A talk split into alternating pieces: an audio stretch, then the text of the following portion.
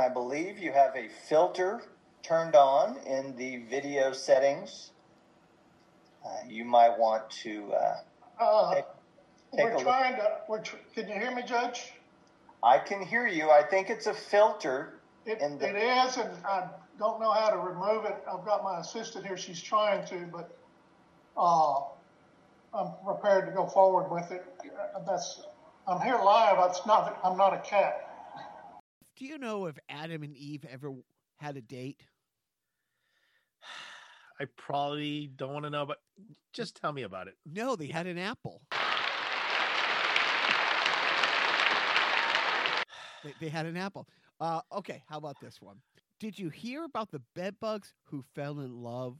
No, I didn't hear about the bedbugs who uh, fell in love. Tell they're, me about it. They're getting married in the spring. Hello, everybody. This is Carnival Personnel, and I'm Jacques. Uh, I'm Biff. I don't know why I'm here, but sure, yeah. Hey, because it's let's go. It's the day after Valentine's Day, and I can't think of anybody I want to spend this time with but you. That's why you're here. Of course. Did Did you have a good Valentine's Day? You know, Valentine's. You know, I've been married for you know over a quarter of a century, and um, so you know we have the married couple Valentine's days. Like, yeah, what do you want for Valentine's Day? Oh, yeah. You know, uh, I I've learned.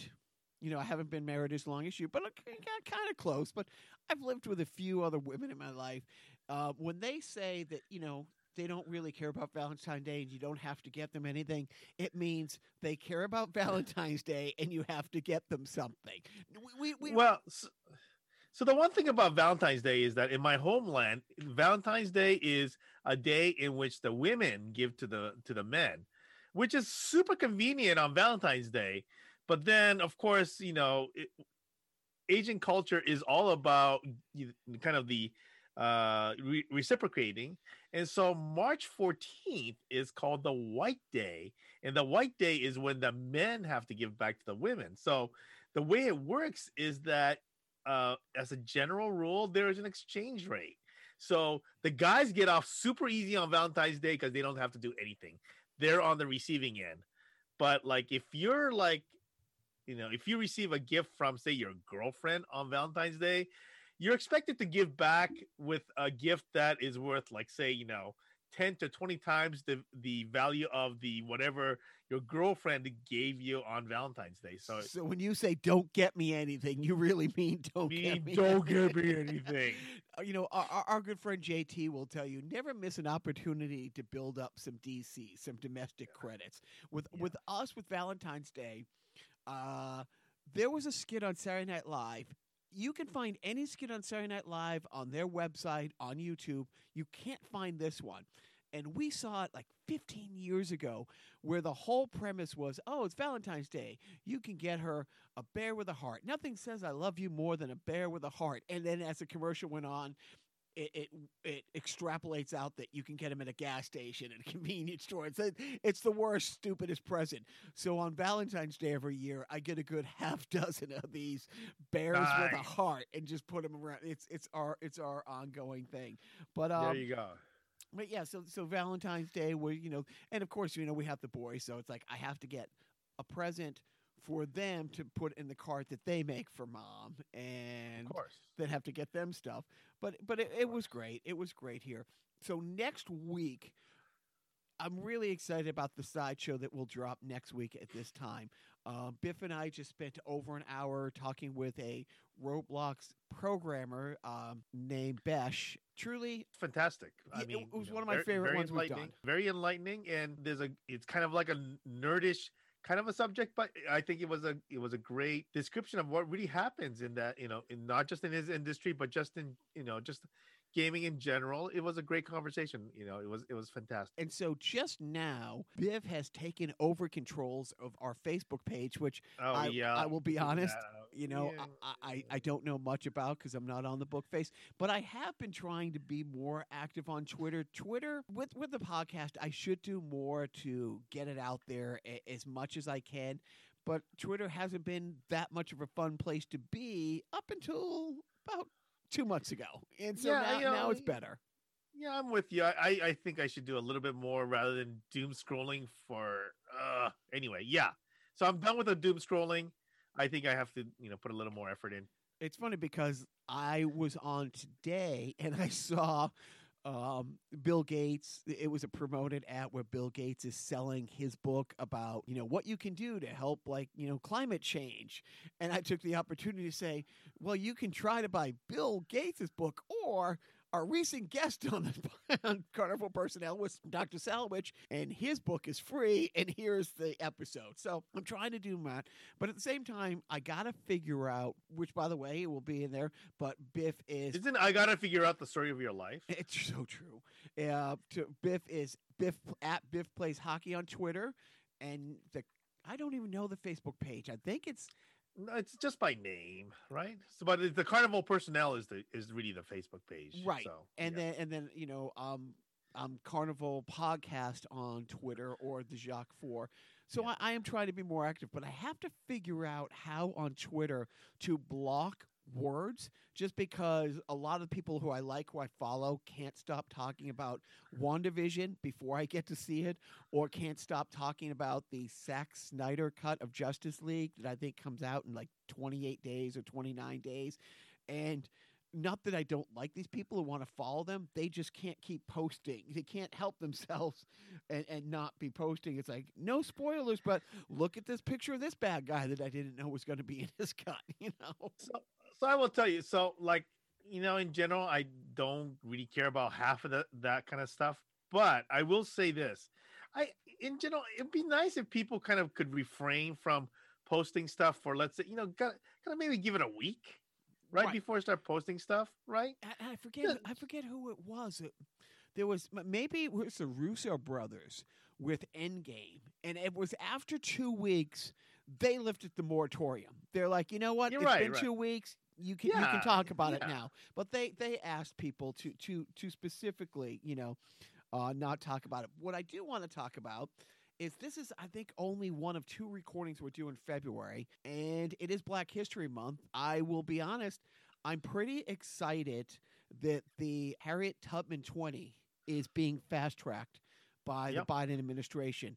Absolutely, absolutely. It was it was to go into production in two thousand sixteen, and then Mnuchin put a stop to it. We won't. I'm shocked to hear that. Why would they? Do we won't a... get into why. No negativity. Uh, is, is. I'm looking forward right now with this, but honestly, the boys and I were watching, you know, a program talking about it, and then we watched, you know, a mini documentary on her.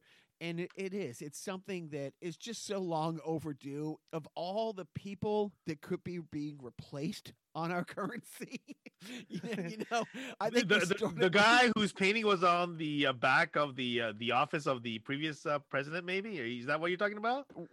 One of the worst human beings ever, you know. So well, I, maybe I wouldn't go that far, but among the presidents, you know, maybe not, you know, in the you know. So, so I am. I'm. I'm really excited that that's being fast tracked. Of, of all the things that are going on, you know, when Biden came in and he said, you know, I want my administration to look like, you know, the country does look like, and you know, and it's, it's not a little thing, like that. Yeah. That is not a little thing. I, I'm not here to defend Biden, because there's a lot of people who will. There are detractors and so on, but I am really heartened by some of the positive progress, right? I mean, Amen, the people yeah. that he has, yeah, the people that he has, a, you know, that he has appointed, the people that he has surrounded himself with, and then, you know, the message he, he's trying to send. I mean, you know, it's easy to go ahead and go back and rag on his track record, and there are things that are worthy of questioning. I get that. But in the end, I think we're making progress, right? Show me, show me somebody who's in their mid seventies who hasn't said something forty years ago yeah. that uh, out of context. Yeah. But you know what? What's amazing is how many firsts this administration has. You know, when when Yellen becomes like the Treasury Secretary, the first sure. female, and she's yeah. like, "Yeah, it's great, but it's kind of sad, you know, that I'm the first." But I don't want to detract from that. I just want to stay yeah. on that. That I truly am excited that the the Tubman thing that. I, I actually thought it, it was something that had moved forward, and I was kind of waiting for it to come out, yep. and, and then it didn't, but now we know why. Anyways, it is, and I really, really hope they can make it happen in the month of February. Absolutely. Well, you know, I guess, you know, rather than to put a timestamp on it, I'd like to see, you know, I want to I want to be able to hold that Harriet Tubman twenty in my hand, right? That's really where when it comes when it comes down to it. That's when it matters. Yeah, I mean, that's, you know, one, one, once it's concrete, I think that's where it, it to me, it really has meaning. So uh, I'm not too concerned about the the kind of the symbolic timing of it as much as let's get to that point where it's in my hands. Amen. Uh, yeah. I'm going to have to get permission first from a friend of mine I'm about to give a shout out to to see if we can link something to my Twitter or our Twitter and the Facebook page. But I want to yeah. give a shout out. Uh, Joe and I have a very, very good friend, a couple, Steve and Floor, and they have this just incredible son, Hayden, who I think he's four. You know, apologize if I get the age wrong. Hayden has, you know, come out of the gate being thrown some pretty hard curveballs. And they posted the other day, I don't know if they posted or just sent Joe and I and another one of our friends this four-minute clip. He's had close to twenty-plus surgeries, and like I said, he's just been riddled with challenges. And they did this little four-minute clip showing him going from the struggles to, you know, walk and the different stages of walking with, you know, different devices and, and, and aids and therapy to him walking his dog down the street. And it was one of those things that you see on Twitter with people you don't know that, you know, it just makes that liquid like come streaming out of your eyes like yep, Niagara Falls. That's amazing. Amazing. And yep. I, I honestly, I've, I've been in the hospital and seen the kid. I've, I've seen the pictures when he has to go on these trips to specialists in Philadelphia. As, as much as that kid has had curveball after curveball, I don't think I've seen a picture without a smile that starts at one ear and goes to another. And he is the most like infectiously warm and happy entity on the planet. And his parents, honestly, it, it's it's what what they what they fight through and fight for every day.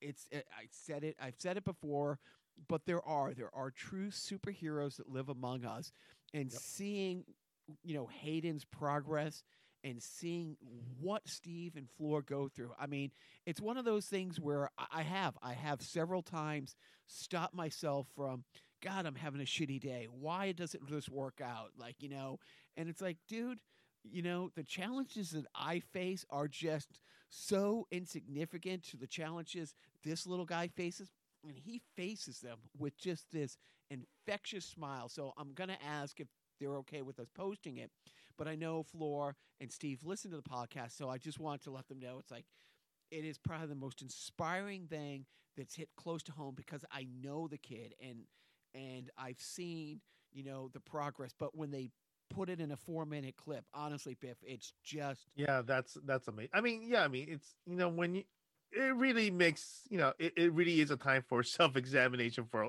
for all of us, right? I mean, you know what, it's it's a time when I tell myself, you know, shut the hell up with your whining, you know, and let's let's let this superhero push us past all of our little, you know, minor, you know, challenges and roadblocks. I mean, it, it, you know, you, I, I think you, you said a great, you, you did a great job of uh, describing it. it. It really is, you know, about people like him inspiring the, the rest of us, you know, to be better, to do better, to, you know, to work harder. I mean, yeah, absolutely. We did lose a hero this week. The great Larry Flynt is no longer with us. Larry, Larry Flynt's health has taken a turn for the worst, which on one hand, it gives you another new impression to do.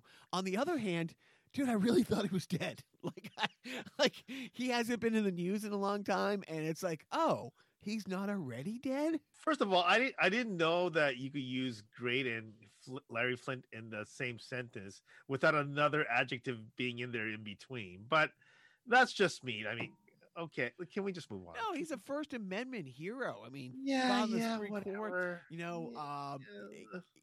Look, look, honestly, my my childhood, my my formative years were made a lot better by his product, and I'm and I'm happy uh, to uh, to uh, say, you know, he's up there with the Angels right now, or at least Hugh Hefner somewhere. Look, I don't want to make it the Joe Biden is the greatest thing ever show, but did have it on the rundown that two hundred million more doses of the vaccination has been secured, which, like the Harriet Tubman twenty, man, that's great news. Two, how. How hasn't that been lined up already? Well, listen, you know, there's going to come a point where we have, and I think this happens with every administration, right? I mean, the current administration is going to have issues with whatever the previous administration left them. And so this is just yet another um, example. But what, what I do like is there is uh, a sense of cohesion there. Certainly, uh, Doctor Fauci's responses since the uh, inauguration has been very different. And, you know, he's been, I mean, he's been courteous about it, but we clearly see where he stands. And so, I, I you know, I just want to get to a point where we see that the uh, federal government is really leading the charge and then just, and not just pushing it out to the local governments. You know, they have a challenge because uh, the initial plan had pushed everything out locally, and to some degree they may have to uh, take back the reins. I don't know what the answer is, but I do know that I am encouraged by the level of activity that the federal government is exhibiting in terms of dealing with this pandemic. You know, it's gone from the doom of, oh my gosh, we're losing one hundred people a day to two hundred people a day to, you know, thousands a day. And now the news cycle, it's still happening. It's still awful. We have a long way to go and a short time to get there. Um, now that song's playing in my head. But as of last week, I think last Wednesday, Thursday, and Friday, we had three consecutive days of two million people vaccinated in the country. And when yeah, he- I mean... Yeah, you know, the numbers are the numbers. And I think I think one of the challenges that we, and we've seen this, people have a hard time understanding the numbers, right? But so I think where the this administration will really be able to demonstrate success is really seeing how things really truly start to open up. And because things are opening up in somewhat of an arbitrary manner right now, and we'll see what the outcome of that will end up being. But I think that having a kind of a, a national direction to try to manage this will help. Granted that they can't do everything and they're not allowed to do everything, and this is how this country is built, so I get that. But just as a general rule, let's let's see if we do kind of see things really change for everyone in terms of opening up. And, you know, all of those things that, that are we're struggling with right now. I mean, when he said one hundred vaccinations in one hundred day, one hundred million vaccinations in one hundred day, people said it's not possible. Now they're thinking you might do one hundred fifty. My thing is, I know we got a long way to go. I'm really hoping, I, I'm really hoping to be out. Actually, in the room you're recording now, I, I hope I'm spending some time there come uh, August. Like, I'm hoping that part of the summer, COVID is at a place that I, I'll feel comfortable putting, you know, the boys in the car and doing another cross-country trip. And if we do, if we have, you know, two hundred, two hundred fifty million vaccinated by then, is is that enough? I, I don't well, know, yeah, but yeah. Trending in the right way. Yeah, yeah. So, so you know, and let me know when you're coming to L A so that I can plan my trip to New York. Good, more room for me. Uh, so, you know, my biggest accomplishment this week is management and I finished watching The Boys on Amazon Prime, and I don't know if that's come across your plate yet. It's season two, and season one was good. Season one yeah, was just good. Keep, just keep talking, because you know what? I'm wa- I'm watching Japanese girls rock on YouTube exclusively, so it, just, it, just keep talking. It's you know, it's it's if if the Justice League were owned by Um, Jeff Bezos, you know, kind of thing. It was, it was, in season two was a really, really hard watch, and we were ready to jump off. But there's eight episodes or nine episodes, and after episode three or four, we're like, well, let's just see how it turns out, and it turns out great. Uh, the other thing in, in T V news that I want to talk about is uh, uh, some shakeups over at Disney or Disney Plus. Uh, I guess uh, other other than Grogu maybe not being on The Mandalorian next season, I, I hear there's some other cast shakeups. Yeah, you know, apparently, you know, just some of the some of the stuff that it, it really goes back to. There are some people who need to watch that ten minute segment uh, put out by Herm Edwards. I know maybe you're not a fan because he's a former Jets coach, but his don't pretend um, speech to the N F L rookies is really something that really should be extended to a lot of other people. And once again, this was a quick case of don't press send. And I, I, I and I take it you're talking about Gina Carano at this point. I, I, I am. And, and look, she's... It's amazing that on one hand you got, you know, Pedro Pascal, who has just been this champion of everything on the on the right side of humanity. His, he has a, his sister, who he's been incredibly supportive of. Um, he has a trans woman, you know, sister. I, I hope I hope I'm saying that right. But going back a few months, he put he him next to his Twitter handle, and on Twitter she's like, what the hell's that all about? And he explained it, and she was like, yeah, that's stupid. I'm not doing it. You know, that's one of those Herm Edward things. It's like, you're entitled to that opinion.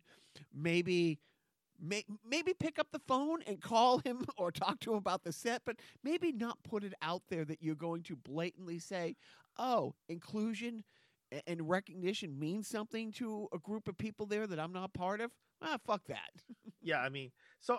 I mean, listen, listen. We, we, we'll we'll end up talking for the rest of the podcast, and maybe this is a is a sideshow that we need to have with somebody more qualified than we are. But the bottom line is, is that tweets like that, to me, are really driven by, you know, a, a form of hate. Yes, and you know, yes, and and when it comes down to it, if you're punished for your hate, you know, for your expression of hate, I don't know what to tell you. I mean, it's like, you know, we talk. A lot of people are, are especially now, are talking about, you know, these fluffy words like unity and reconciliation. You know what? It's really the hate that has to leave. And so a person, you know, maybe losing their job for their super public expression of hate, I know to what degree. I mean, why should I feel sorry about that? I mean, no. And, and what I what I thought was funny is the people who are out there pushing the hate agenda. Nobody, nobody is silent. It's what I love is how come I have to keep hearing from these people how much they're being silenced because you know you, you seem to be able to get your message out there of hate, right? And and, yeah. when, and and and wait, so you're telling me I'm a festering bag of shit, and I press mute so I don't hear you tell me I'm a festering bag of shit, and you're mad because I'm pressing mute because I don't want to hear it, and I love how. You, you know, there was that hashtag that went around like cancel Disney Plus, you know, on, on Twitter that they were trying to get trending. And I guess she signed a production deal to produce and star in her own productions, which is a dream come true. And she signed that production deal with like Ben Shapiro, who I think does a podcast not much bigger than ours out of his mom's basement. It's like, yeah, you're going from Disney Plus. Anything down from Disney Plus is a drop off.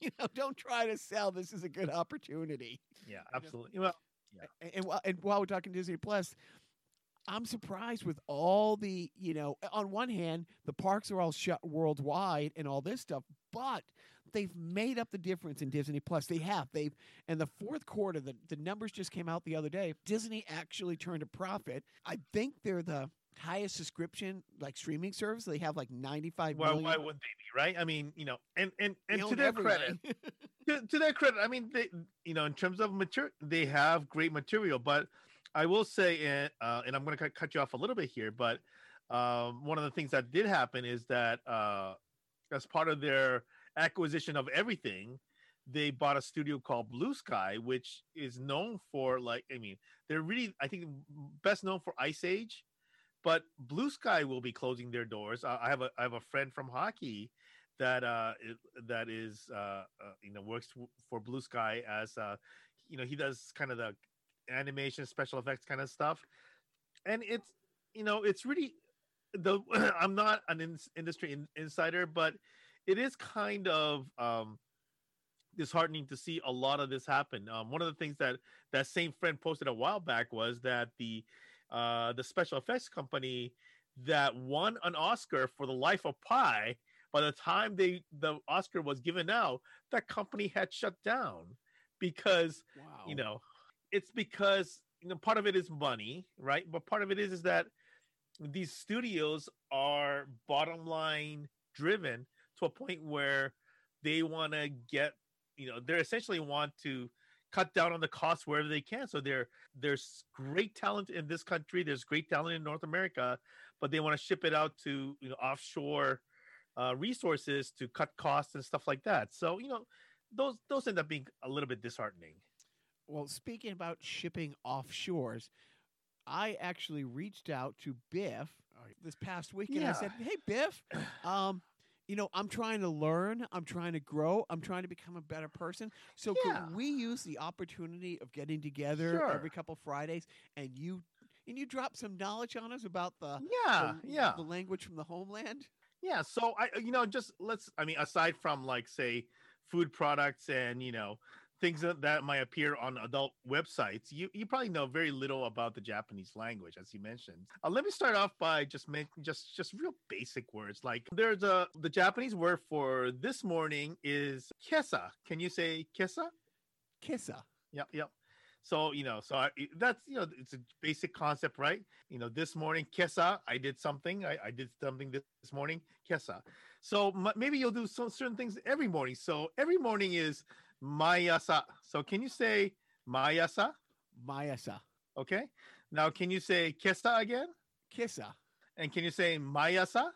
Mayasa. Now can you say this morning, every morning? Would that be Kesa Mayasa? I'm not gonna fucking kiss your ass, you fucking asshole. Is, is is that is that is is that the actual translation? Those are actual legit words. Actually, I have to give my uh, give credit to my one of my high school classmates uh, who actually taught it to me. And we used to, you know, say this expression all the time where, you know, whenever there was something that was, you know, uh, giving us consternation, we will say this morning, every morning. And we all knew that that translates to Kesa Mayasa. But you know. no, it, it's it's of all the things to start with. with with that because I, I yeah. did I said to Biff, I'm like, can can we learn Japanese words that are not dirty, that sound dirty? W- when we lived in the country, you know, Qatar, the Emir's sister, who's this fantastic philanthropist, she has built the Louvre of the Middle East, this amazing museum, you know, in, in Doha. She created the Doha Film Institute. She's always in Forbes as like one of the one hundred most influential women. Her name is Sheikha Mayasa. And every yeah. time I go to introduce, like, you know, I, I will tell people, it's like, okay, uh, I want you to say it four or five times before you say it to somebody else and get the giggles out. You know, let's get the giggles out now before I actually walk you into this room to have a meeting where her I, name's going to come up. I mean, you know, the I, I, I don't know if it's an, an unusual if it's an unusual or a common Indian name, but I came across an Indian name where the last name is Rakshit, and I'm thinking, okay, sounds like Ratchet, but okay, you know, you know, it, I'm sorry, you know, and it's funny when we were just talking about inclusion and, and, and putting he, she, or you know, he, him, in, tw- in your Twitter handles and stuff. I actually am trying to grow, and as much as I love walking into the locker room at F and H and, and saying to our friend Guitar Center Scotty, um, hey, what's a Japanese word for bukkake?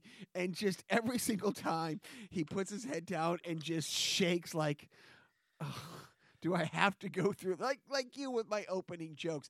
But I am all serious, all seriousness. I'm trying, and I, I won't get there, but at least I'm trying to be a better person. I started a couple weeks ago a little a little club to with a few stand-up people like myself who can't, you know, are, are amateur stand-ups who can't get out to open mics, and you know, we're we're rehearsing our materials and helping each other's punch up the jokes. A few of the people have been guests on this podcast. Our friend Sam, who's the expert on all the D C C W shows, our friend Jenna, who is an amazing author, um, you know, Joe was in it. And I'm trying to work out this bit where I talk about my mother-in-law, who I absolutely loved. One of the fun things about my mother-in-law is, you know, she met my wife's father, who I I never met him, but I guess he sounds like everybody else in the movie The Departed, Will Hunting, who taught my wife's mother English when they met in Seoul, Korea, which gave the world the greatest broken Asian accent Boston. And everyone's like, oh, my God, you got to do that. And so I'm working out of the bits. Like, I explained that. I'm like, and I'd love to do that voice for you right now. And as I start to do it, I'm like, but I would cancel myself if I had, you know, I said, you know, it's one thing to say, oh, it's cool. My wife's Korean. I can get away with it. If you look like this, no, no, you can't. So you're just going to have to imagine like Matt Damon and Jackie Chan reading something together. you know, uh, we're trying to work that out. But no, I, I, I want Biff to come every week prepared with a kissa mayasa. My, Am I kissa, saying it right? Kessa. Kissa mayasa. Like, like, like, like almost like the rapper Kessa. Okay. Uh, I am. Yes, no. I am old. Uh, and I don't listen to, you know, hip hop. So. Uh, kessa yeah. mayasa.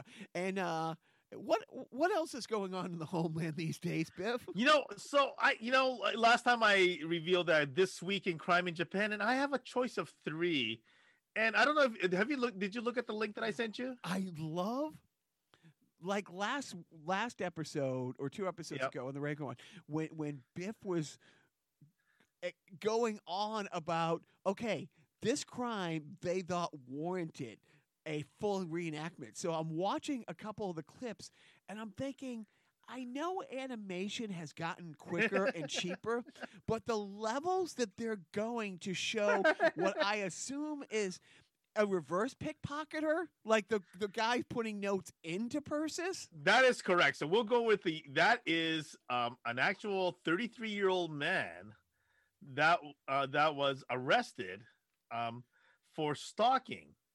And so what he would do is he would he he would actually slip in notes, you know, unbeknownst to you know to these young women, um, leaving his line I D and it and basically saying, and it, it literally translates to if it's not too inconvenient for you, please contact me. And then he would leave his you know line the the app line I D in there, in hopes of getting them to contact. But in some cases, you know, he kind of followed them a little too long, and, and some women noticed it, and he was reported. And then upon review of surveillance cameras and what, you know, whatever, whatnot, they decided, yeah, this guy was stalking, so he got arrested. I mean, how many women are we talking about that he pulled this little stunt with? I, I actually, you know, this has been going on since twenty nineteen. So uh, it's kind of in the order of, you know, like twenty-ish people that, you know, that that this has been happening with. But It, it, it, the, the thing about it, there's kind of two parts to it. Number one, the level of stalking is following plus slipping in notes, which obviously is horrible, right? But the fact that but he got arrested for it, and the fact that this is like essentially on that day, this made top three on the the this Japanese the Fuji Network News's website as the most accessed. The most, you know, uh, re- viewed news story of that day. So, yeah. So, so many questions. So many questions. So many questions. Uh, first one, um, what what was the success rate? Like, are there any women who's like, yo, I, you know I know what? you'll be, I, I, I know you'll be shocked to hear this, but it seems like the su- success rate was zero. You know, because Talking. it is. It's one of those things where you can, and, and I, I've had buddies who had the confidence to do this, can walk right up into a bar and, and walk up to each and every one. It's like, hi, my name's, you know, my name's Patrick. You want to go home and fuck? And you're talking a lot of drinks thrown in his face, a few slaps, and a few, yeah. Let's do this. I like your confidence, you know. But this, on the other hand, is like, who would look at that note and think, well, when did he put it in my bag? How long is he following me? Do I know him? You know, how it would scare yeah. me. It's like uh, I'm going to use the line from Groucho Marx. I, you know, I refuse to take part in a club that would have someone like me as a member. Me as a member. You're right. I mean, I, I guess the bottom line is though, like, so for one thing, it's not funny, but I've actually, I've actually uh, known of stalker incidents where both, you know, a combination of people that I actually uh, know ended up turned out being stalkers, and also, you know, friends of mine being victims of stalkers. But I guess ultimately in the end, I don't understand the psychology of the people where they think that this behavior will lead them to this person thinking that I want to spend time with that person, right? So that that's the part that I, you know. I, I mean, in, in this dude's head, does some chick like that?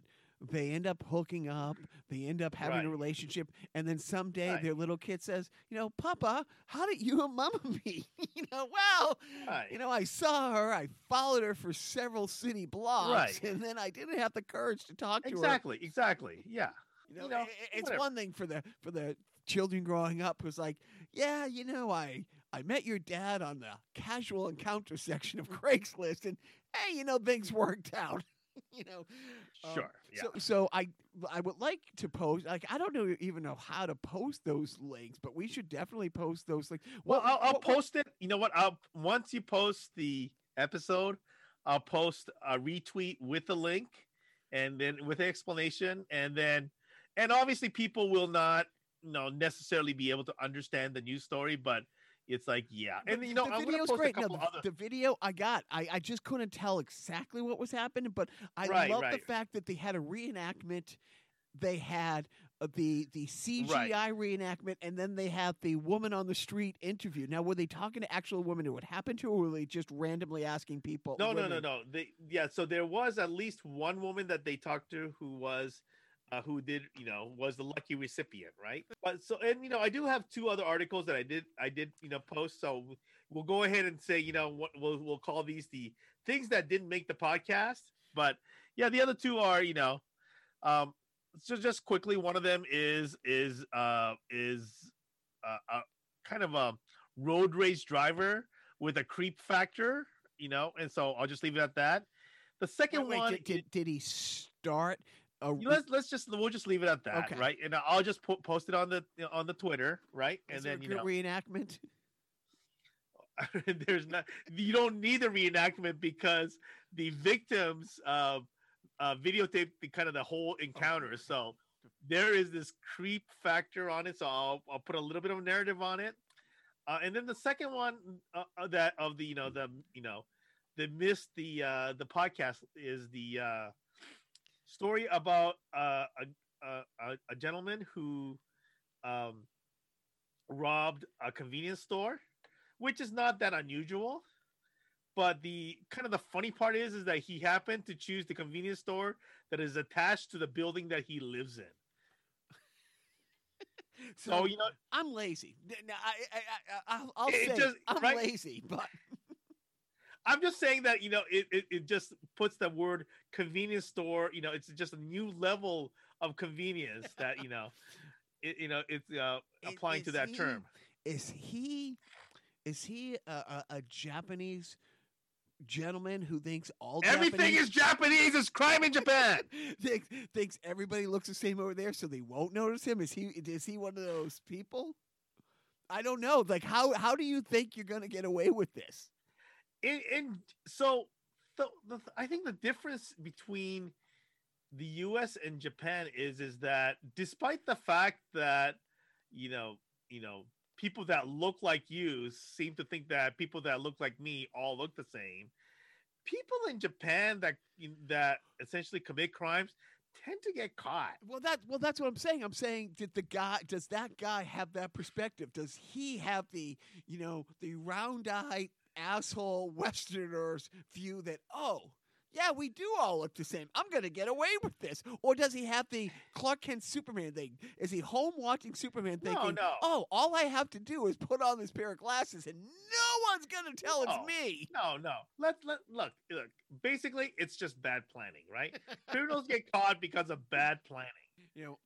This is just one of them. This Crime Wave in Japan segment, I am a huge fan of because, like I said, it was fun to watch the reenactments. And, and yep. I'm sitting there thinking, how much money did this news organization put into this whole C G I? Bottom line is that they have to tell a story. They have to tell a story, Jacques, and the stories are important. So uh, I don't want to dwell on the, you know, awful. Yep.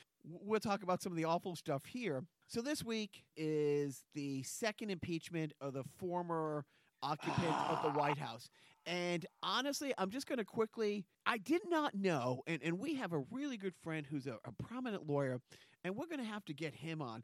I did not know that a jury can comprise of co-conspirators. I did not know that until this case. I didn't know that, oh, wait a minute, you can drive the getaway car and be part of the jury yeah. pool. That's int- because honestly, I truly mean this. One-third of the G O P should be on trial. Yeah. At least one-third. There's only a handful of people who've come out and said, you know what? This is really bad. It's bad for the country. It's bad. And and some of the people that I'm listening to, some of the talking heads, I listen to the B B C a lot. When I when I go to bed at night, sometimes I just look. I like British voices, and it's always yeah, nice yeah. to get a different perspective. And when they're when the eyes of the world are saying, "Are they really going to let this happen? I mean, is this really okay there?" And I want to scream, "No, no, it's not." It's just a very small group of people who make it seem like it's okay, but. Right, right, right. Yeah. So, I mean, listen, you say that, and the fact of the matter is, this is part of the process, right? I mean, the, the reason why it's it, it's like this is because impeachment specifically is not like your regular, you know, trial, right? So I get that. But in the end, do these people, I mean, the fact that they look, you know, bad outside the U S, I mean, do they even care? Probably no, not. No, they don't. Right? They don't. You right? Know, they don't. Right. So, I mean, so all of that stuff is almost, you know, almost sadly mute. I, I think the real question to me is, is that I, I, I guess I don't understand the what's in the head of people who think that what happened on January sixth is like not horrible. It is really one of the most horrible things that I have seen domestically in this country in terms of something that is self-inflicted. Okay, so not Las Vegas shooting bad, not Parkland bad, but it could have been potentially that bad, right? I mean, the casualty numbers were bad, but not Las Vegas no, bad. No, they're but not Las in, Vegas bad. They're, right. they're not the Pulse nightclub bad.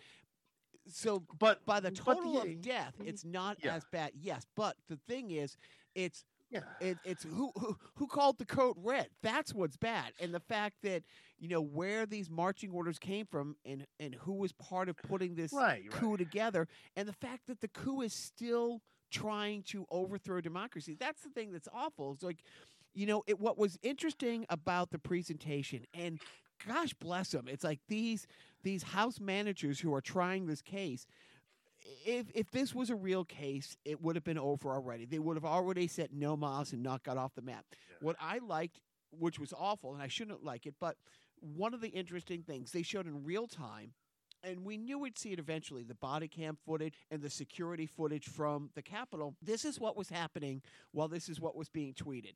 This is what was happening while this is what was being said. You know, in real time, you're seeing how it was egged on and encouraged. What I wish the House managers would do or would have done, and I think it's too late because they're not calling any witnesses, all the people in this past summer who are G O P people, and I don't even want to mention their name, are they're screaming about N F L players kneeling. And this is what you said about somebody kneeling, and yet this is what you're saying about people hanging Confederate flag in, in the Capitol. This is what you were saying about Black Lives Matters protest, and this is what you're you know, you this is this was your Blue Lives Matter take last summer, this past summer, but yet, you know, twelve Capitol police have either died, been seriously wounded for life, or you know, have been disabled. Like, you know, we're not going down the list of it. But I wish the House impeachment manager said, okay, Mister You know, whatever, this is what you were saying about Blue Lives Matter.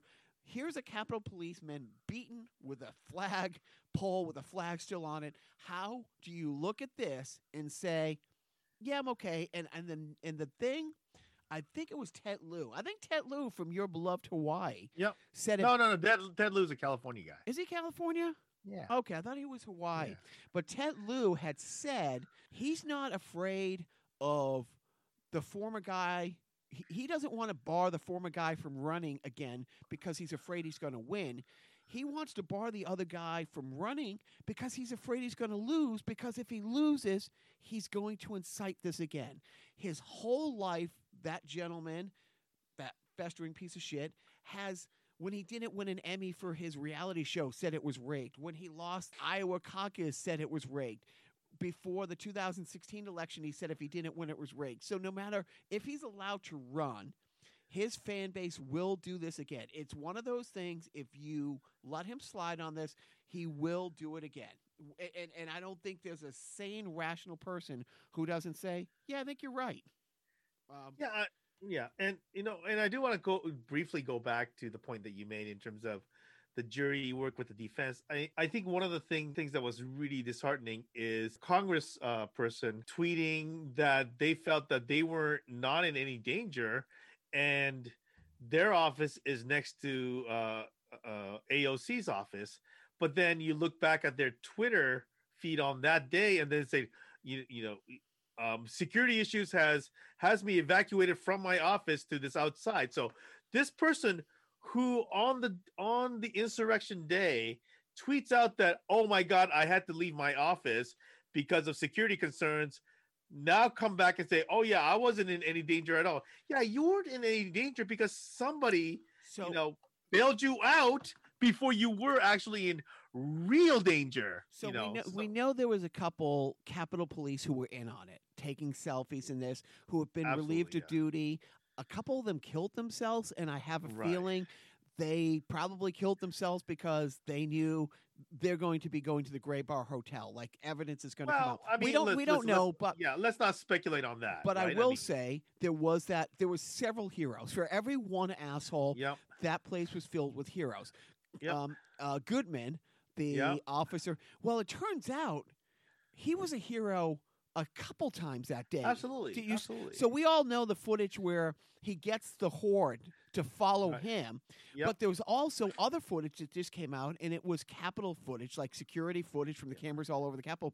Mitt Romney was running towards yep. the crowd, and, and he's yeah. running away, and he grabs Mitt Romney yep. and just and tells him, him around, yeah. to, ru- to turn him, him around. around. Yeah. It, it, it's yeah. like, you know, and that's why, and maybe that's why Mitt Romney is is being a human being and saying, look, we're well, causing this. Yeah. We're making this worse. But that got Goodman, honestly. Yeah, I mean, I mean, I don't want to give Romney too much credit because no, I mean, no, hey, but... he did, he did, he did vote for impeachment last time, right? I mean, he did, he was the breakaway guy, right? But in the end, he did say that you know I look forward to you know thanking him you know when I see him, right? I mean, certainly going back to Goodman, obviously somebody who really needs to be recognized, and and this is the kind of the disheartening thing, right? Like he's not recognized by the person who was the sitting president at the time.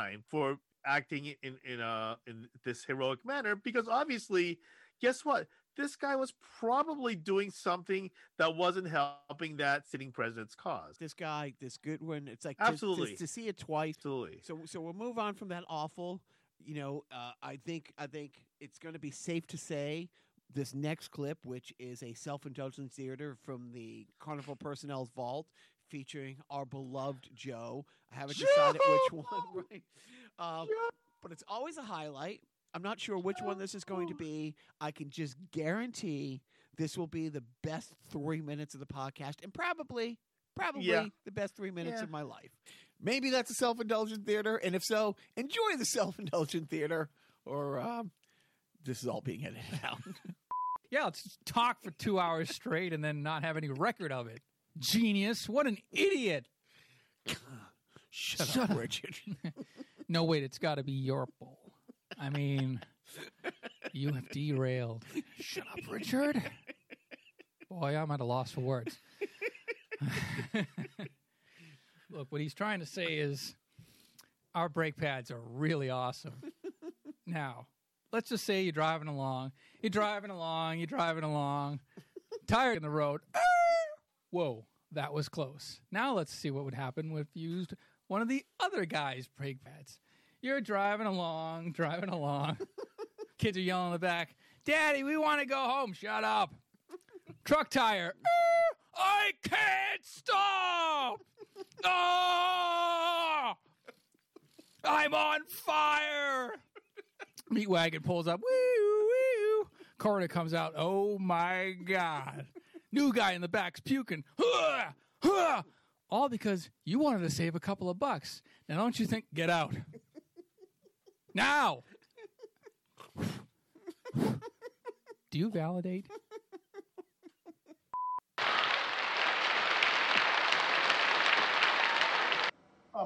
prepared to go forward with it.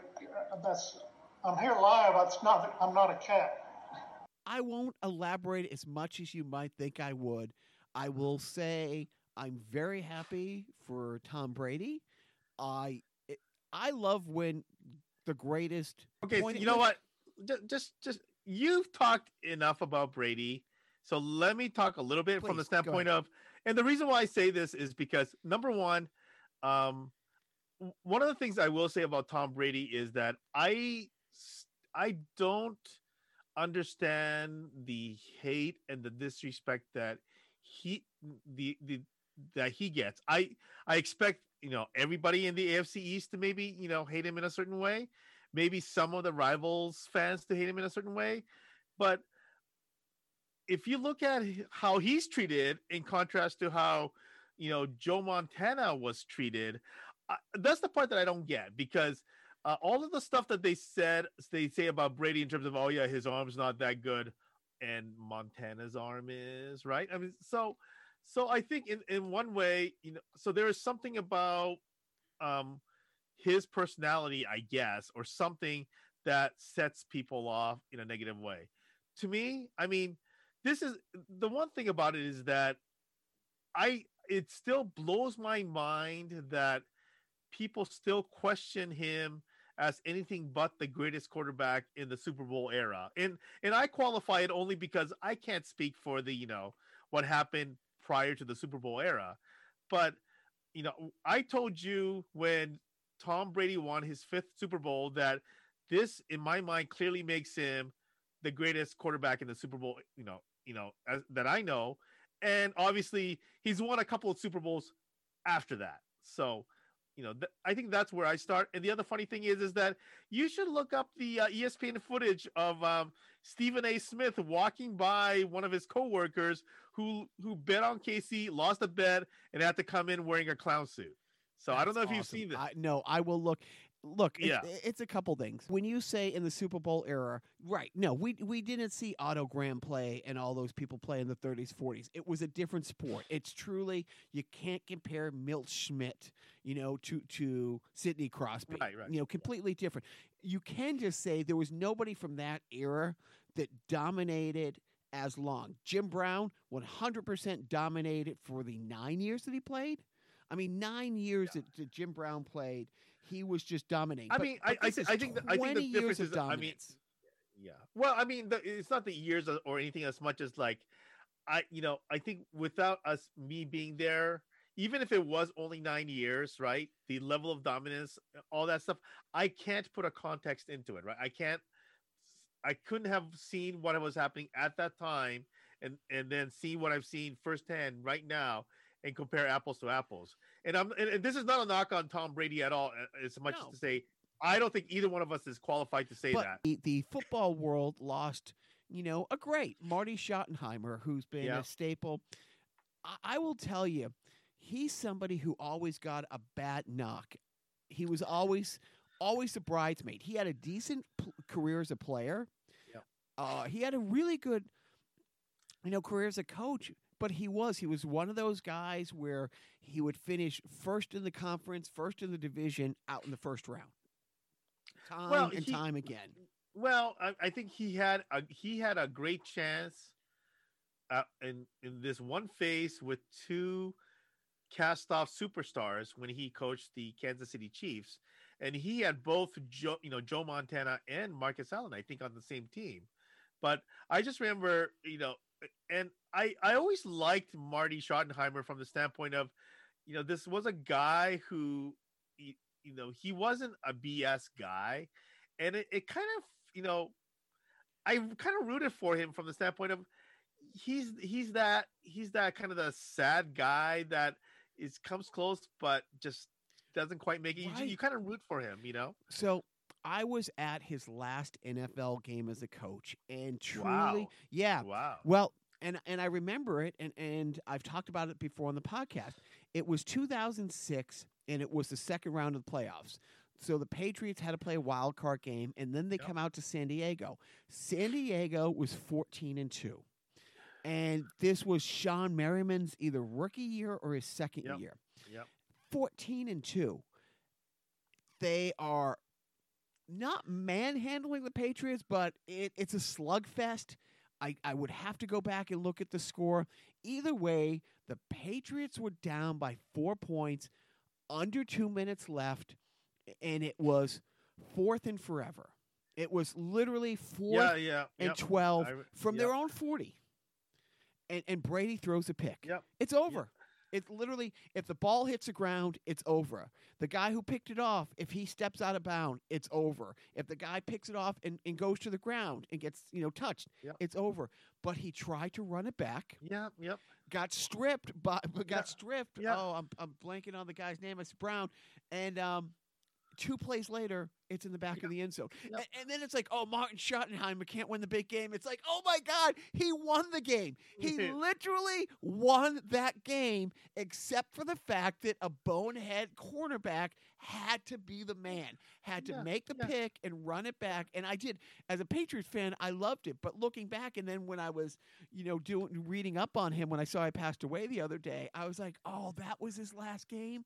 I mean, he did he did win a championship with the short-lived, oh, my God, I think I wrote it down. Um, I f- remember that football league in, like, like two thousand ten, eleven, and twelve.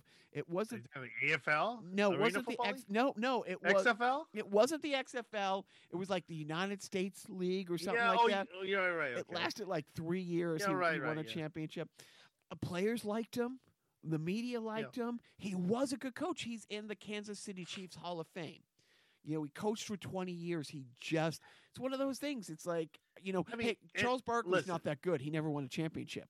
What? Listen, listen. look, look uh, at any given time, right, so for the last however many years, one out of thirty team gets to win the championship, right?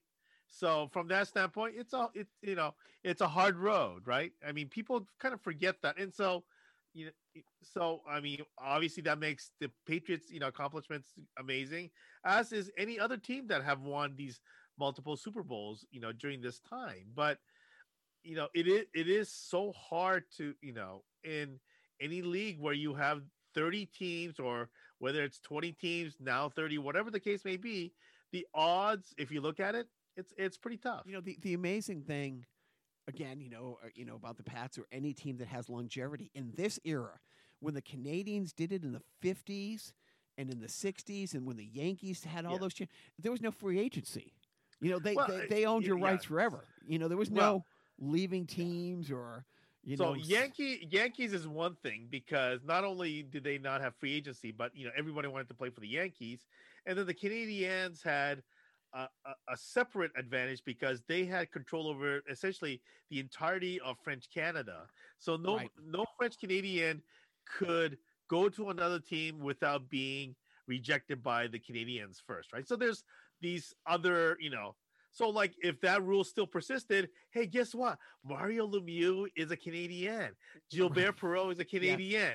Raymond Bourque is a Canadian. Dion, right? yeah, right, right. All those guys are Canadians, right? So, so I, I mean, so you talk about if you look at it just strictly in terms of numbers, right?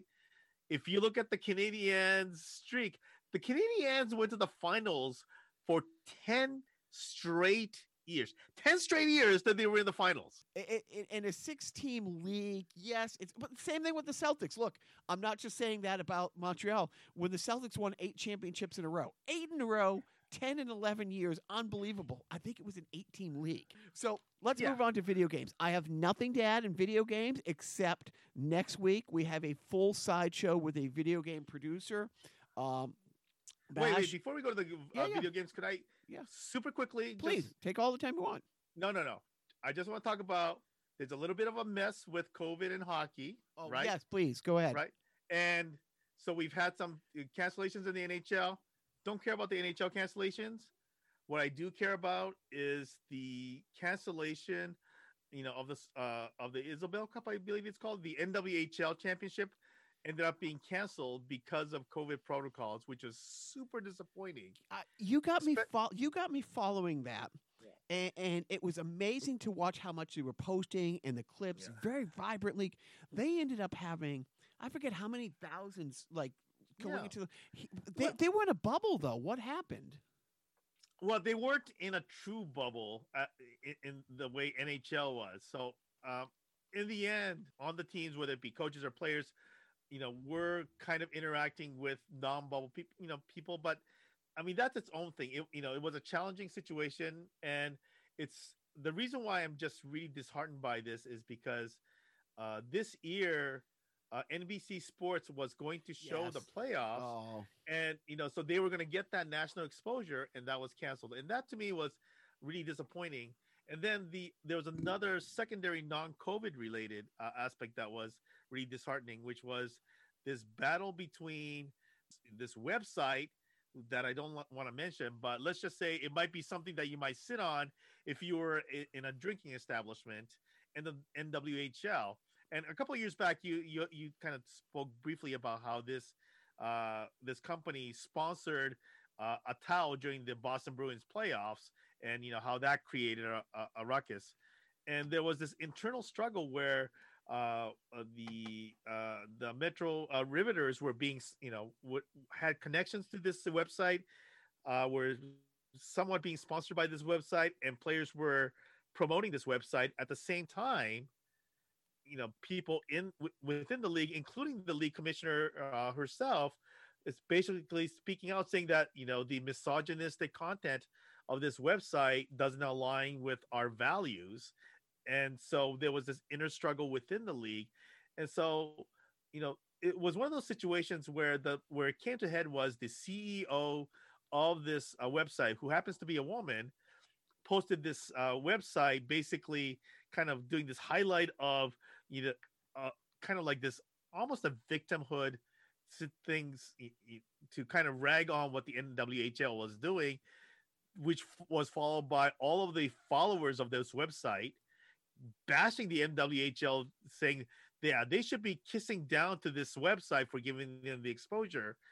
And ultimately, I want to highlight one player named Saroya Tinker, uh, who is a Canadian of African descent, that spoke out about this, despite the fact that her team was openly courting this uh, website. But I want this to, I really want this to be, you know, kind of cleaned up by next year. And I'm not putting it on N W H L. And, and I am not going to rag on the website either, because I know that they've done a lot of good. I know that they've done a lot to help, especially the restaurant industry. I know they have a, a, a fundraiser to help the restaurant industry. So I'm not trying to demonize this website, despite the fact that I personally will not give them any of my clicks or my money or anything. But ultimately, I want this separation to be clean, and I don't want the N W H L to be uh, hurt for it, because I think it is an important league, uh, you know, for women and for girls. Yeah, I don't know how what the not true bubble is. I, I was looking forward to that. They were up at Lake Placid, I believe. Right, right. They were at the uh, the yep. Do you think the before we move on to video, just I'll ask quickly. Do you think the N H L goes to a bubble for the playoffs? Uh, yeah, I think it, that I think that's going to happen, only because um, as we're seeing now, we're seeing uh, canc- uh, postponements of games. Yeah, the Bruins and had two games postponed last week because of the Sabres outbreak. Right. Uh, Sabres, uh, I mean, you know, Vegas, Minnesota, uh, uh, Buffalo as a result. Buffalo actually was very unhappy about how they got to their uh, protocol because, uh, you know, possibly it came as a result of the New Jersey uh, uh, infection. So uh, just considering all of these uh, things coming in, um, unless every player and every official is uh, is vaccinated prior to the playoffs starting, I think that they'll end up being in a bubble. And we'll see if Tuukka Rask will join the Bruins if they go. Well, you know, and I'll say this: um, the one thing that is that might be helpful this time around is that they've already done isolated play, right? Because the way they're doing it, they're the playoffs are going to be so. Uh, so from that standpoint, maybe that'll help, but. And we'll see. So yeah. Video game, I have nothing to add this week except, again, next week's show is a side right. show that's all about, you know, the other side of the games, the, the programming side of the games. And I'm psyched about that. And maybe next next podcast I'll have a review of the Oculus because my oldest guy got that, and I ah, do want to play Beat ah, Saber. I- I'll admit I want to ah, put on my Jedi outfit and play Beat Saber. I don't feel any shame or remorse throwing that out there because I think anybody who knows me would say I'm a liar if I said otherwise. So okay, I'm looking forward to that. Uh, are you watching anything, Biff? You got any recommendations for the fine folks? Well, this is an old one, but um, on Netflix, I'm watching Demon Slayer, which is an anime series. And I, actually, I started watching it a couple years back with my son, and then it just something happened, and then I stopped watching it. But um, to give you a sense of Demon, I don't know, I don't have a context in which, in terms of how big it is in this country, but Demon Slayer is a monster in Japan to a point where they broke box office records this past summer in the middle of a pandemic. So it Demon Slayer is an absolute monster in Japan, and I'm watching the series, and so to some degree it's formulaic. Uh, the Japanese uh, storyline typically has the convergence of genius and hard work. It's it's kind of different from the American one, where it's a guy with no talent, with hard work that succeeds, that that makes the story. But, you know, in the Japanese context, it's very common to have the the talented guy, but also the hard work to essentially uh, achieve greatness. And this part of the story is that, but there's a lot of great storylines on it. Pretty graphic, so, you know, not really recommended for kids under twelve maybe. But um I, I think the story is fantastic. Uh, the uh, animation is fantastic. Um, and I personally watch it in Japanese, so I don't uh, have... They, you do answer my question before I was going to ask. It, is it subtitled in English, or do they have it voiceover? Yeah, it, yeah, Netflix, can... yeah, Netflix has all the options, so you could watch it dubbed, you could watch it subtitled, or whatever. Uh, subtitled is, I think, I mean, in general, I, I subtitled stuff is distracting. But I just watch it in Japanese, and it's kind of, you know. So on the U S Netflix, you can it has the that's option correct. to watch. Yeah. Oh, that's fantastic. Yeah. Um, yeah. Speaking of, so what are you watching? I when when you said old, a couple, you know, last week, I'm I'm scrolling and. I don't know how it works in your house. Well, I know how it works in your house. I know who calls the shots. Same as who calls the shots at my house.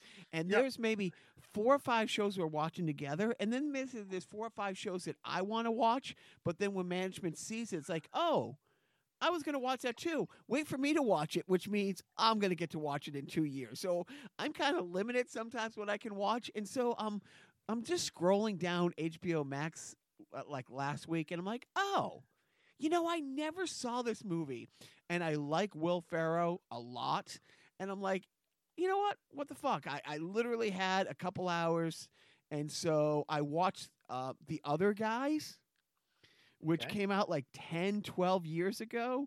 Don't remember it. Okay. okay. Uh, Samuel L. Jackson and The Rock are super cops, like over the top, super, super cops who end up getting killed in the first like ten, fifteen minutes. And then there's two groups of people who are trying to fill that gap. You know, Will Ferrell, who's partnered with uh, Mark Wahlberg, and Mark Wahlberg is this angry guy who wants to be a super cop. And Will Ferrell just loves paperwork and doesn't even want to, you know, leave the desk. And then it's the other people who who are their competition is Rob Regal, and I'm blanking on who his partner is, but it's another. Oh, oh, I see him. I see him. Um, not who created the show in Living Color. Uh, one of the one of the uh, the Wayans brothers. Yes, and and so they're the other cops, and they're good cops. So Will Ferrell wants to be a desk cop. He's very, very quiet. And one of the and it had so many running jokes through it, like the most beautiful, like uh, women in the world, like literally the most beautiful throw themselves at him. And Mark Wahlberg can't believe it. It's it's a really it's a really awesome bad movie, but it's supposed to be a bad movie. You know what I mean? I mean, it is funny. And then, oh, because you like this, you might like this. And I'm like, gosh, I don't even remember the movie. And again, it's ten, twelve years old. Um, thirty minutes or less, stars uh, Jesse Eisenberg, Danny McBride. Oh, right, right, right. Yeah, yeah. Dude, everything he does is fucking awesome.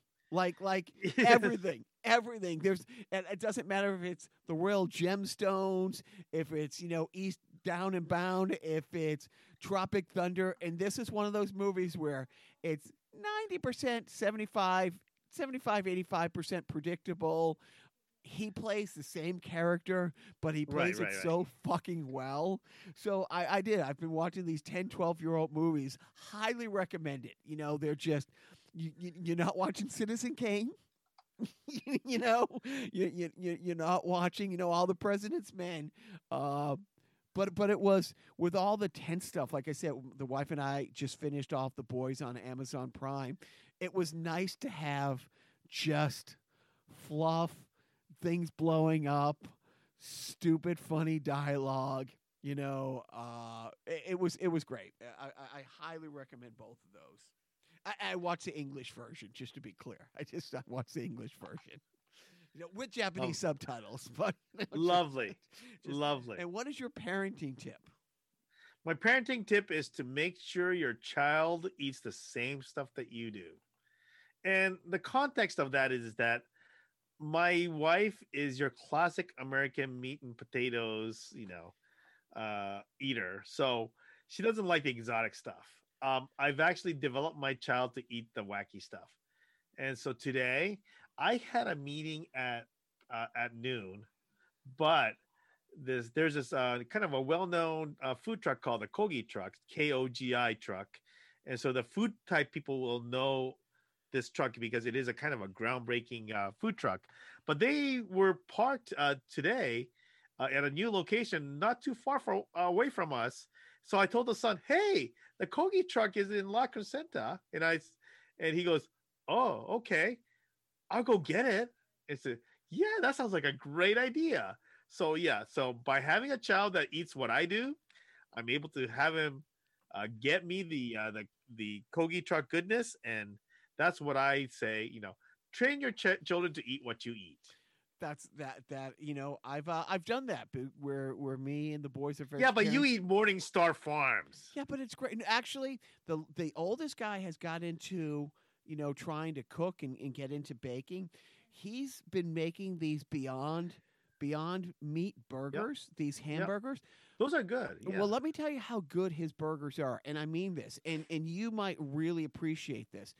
I don't use any condiments, and I'm a nice. big condiment freak. Yeah, and the fat, yeah. and, and when and when management came home the other day, and I told her you could have knocked her with a feather. I mean, he really is getting into it, and it's great. No, I get. So my parenting tip is, you know, it doesn't matter where your parenting tip comes from. Don't be afraid to take it from a different source. So we're in lockdown.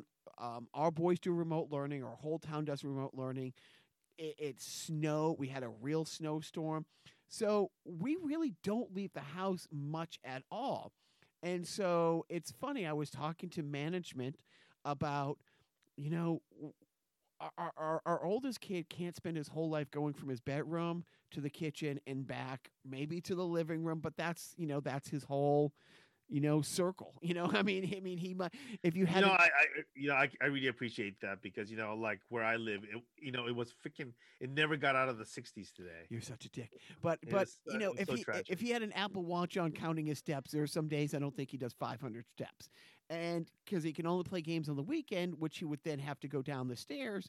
So we, so management had told me, it's like, oh, you know, in Ready Player One, the kid like set his game so he, you know, he was on one of these unidirectional treadmills. It's like, yeah, he couldn't start the game until he, you know, was on the treadmill for so long. Nice. And, we, and we have a treadmill. So we told him, it's like, look, there's no gym class.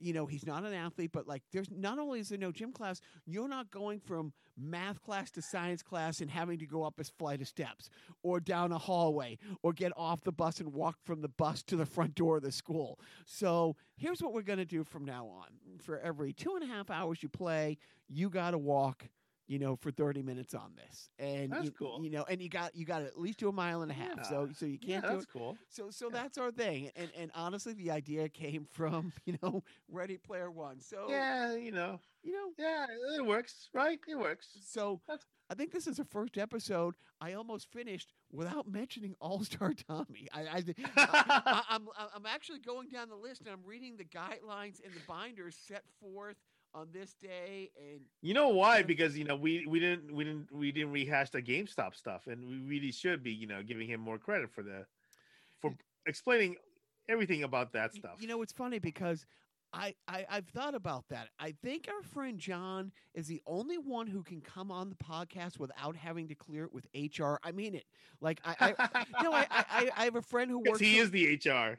I have a friend who works for the New Jersey Devils, and she's like, "Yeah, you know, I just have to clear it with H R." You know, my friend over at Warner Brothers, he's like, "Well, yeah, I would just have to clear it with H R." My friend John, who works at Apple, same thing. They're like, well, if we talk about this or this, or if we just use this name, and I don't, you know, but I would. I would love to have All-Star on to explain, okay, I love Elizabeth Warren. She's putting this bill forward.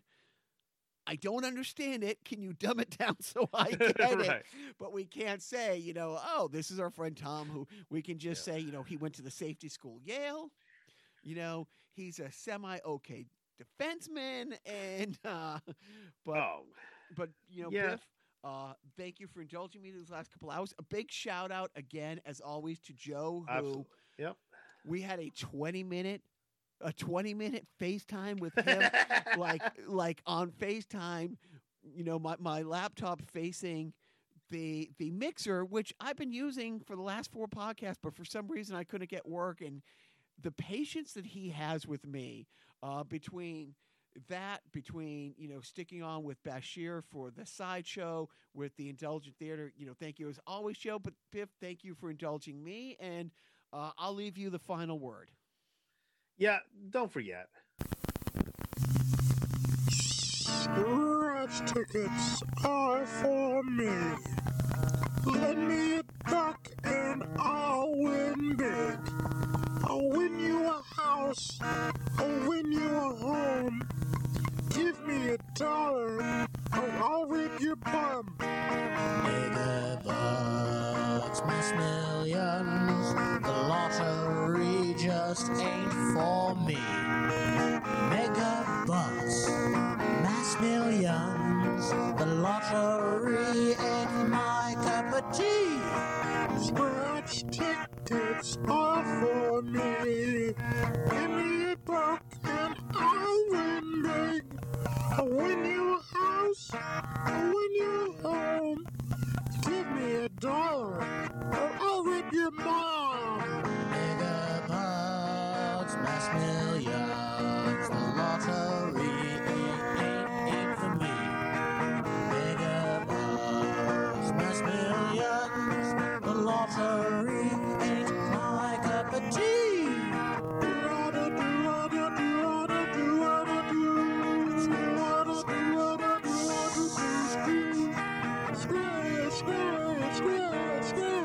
Miss Millions, the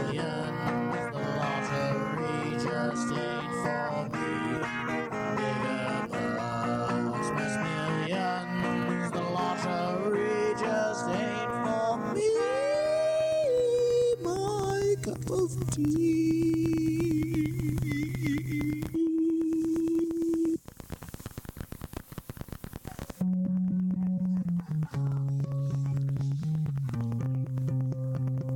Don't quit your day jobs! Don't quit your day jobs!